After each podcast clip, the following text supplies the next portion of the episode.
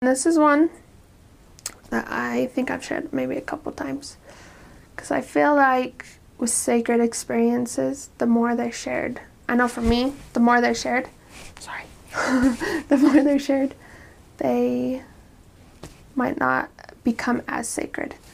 Um, and I share this for any of those who have a son or a daughter on a mission, or a brother or a sister, or even a friend, and they worry about their safety. Um, because I really believe that I probably shouldn't be here today. Um, I think I would have survived because I was a missionary still, but I don't know. I'm sure I, it would have been a long process. But it was up in Kosovo, and we were driving to Jakova. City like an hour out. And I was on splits with my sister training leader. And the roads over there are crazy awful. Um, but there was construction at a part, so it was even worse. And I remember we were going around a curve and we were going kind of fast, and the right tire of the car hit a ditch.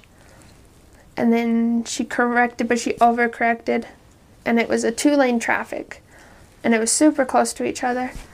Um, and we were heading head on to this car, and that we were both going fast, and I could see my companion at the time trying to get us back, so we to get hit, but it was just all happening so quickly, and I I saw her brace for impact.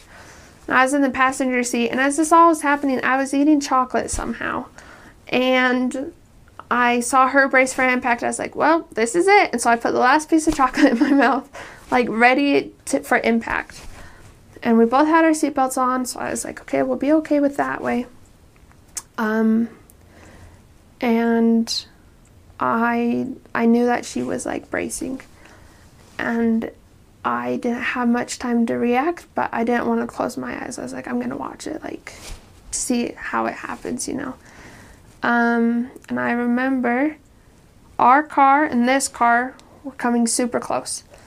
And there was probably about a foot between us. And then it got a lot closer to where we were supposed to hit each other. But at first I thought the I just thought the headlights were coming together making like a bright light. Um, but then this bright light got higher and it sort of seemed to take on body forms.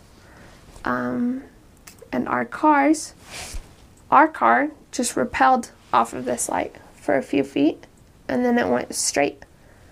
And it was like nothing had happened.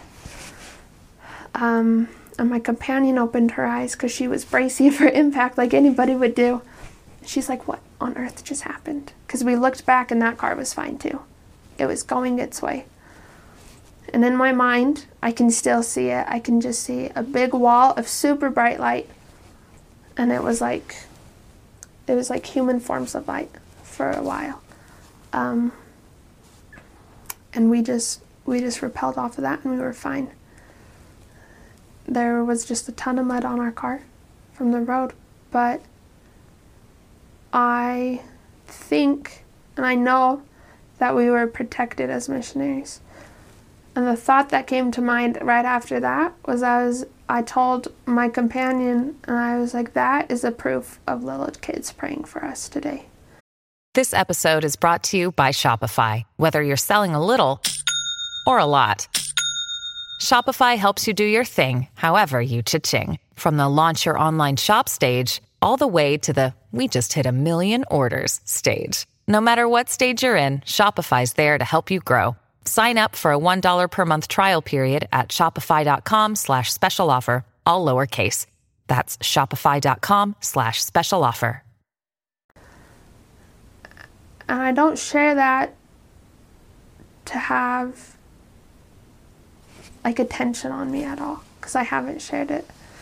But I share that because I know from that personal experience that missionaries are protected. And whatever happens on a person's mission is God's will because some missionaries aren't able to make it home, um, they go take a shortcut to the earth, to the heavenly home. Um, know that whatever happens on a person's mission is God's will. And I'm grateful that God saw fit to spare me and my companion's life that day. And that proved to me that I still have a ton I need to do in my life. Um, but I know that that was because of the prayers that were being said by my family and by the primary in our wards and by the patrons that go to the temple. And I know as long as the missionary is doing its best and trying to be exactly obedient and to not hinder the will of God in their investigators' lives or anything, that they don't need to worry about if they're going to be protected.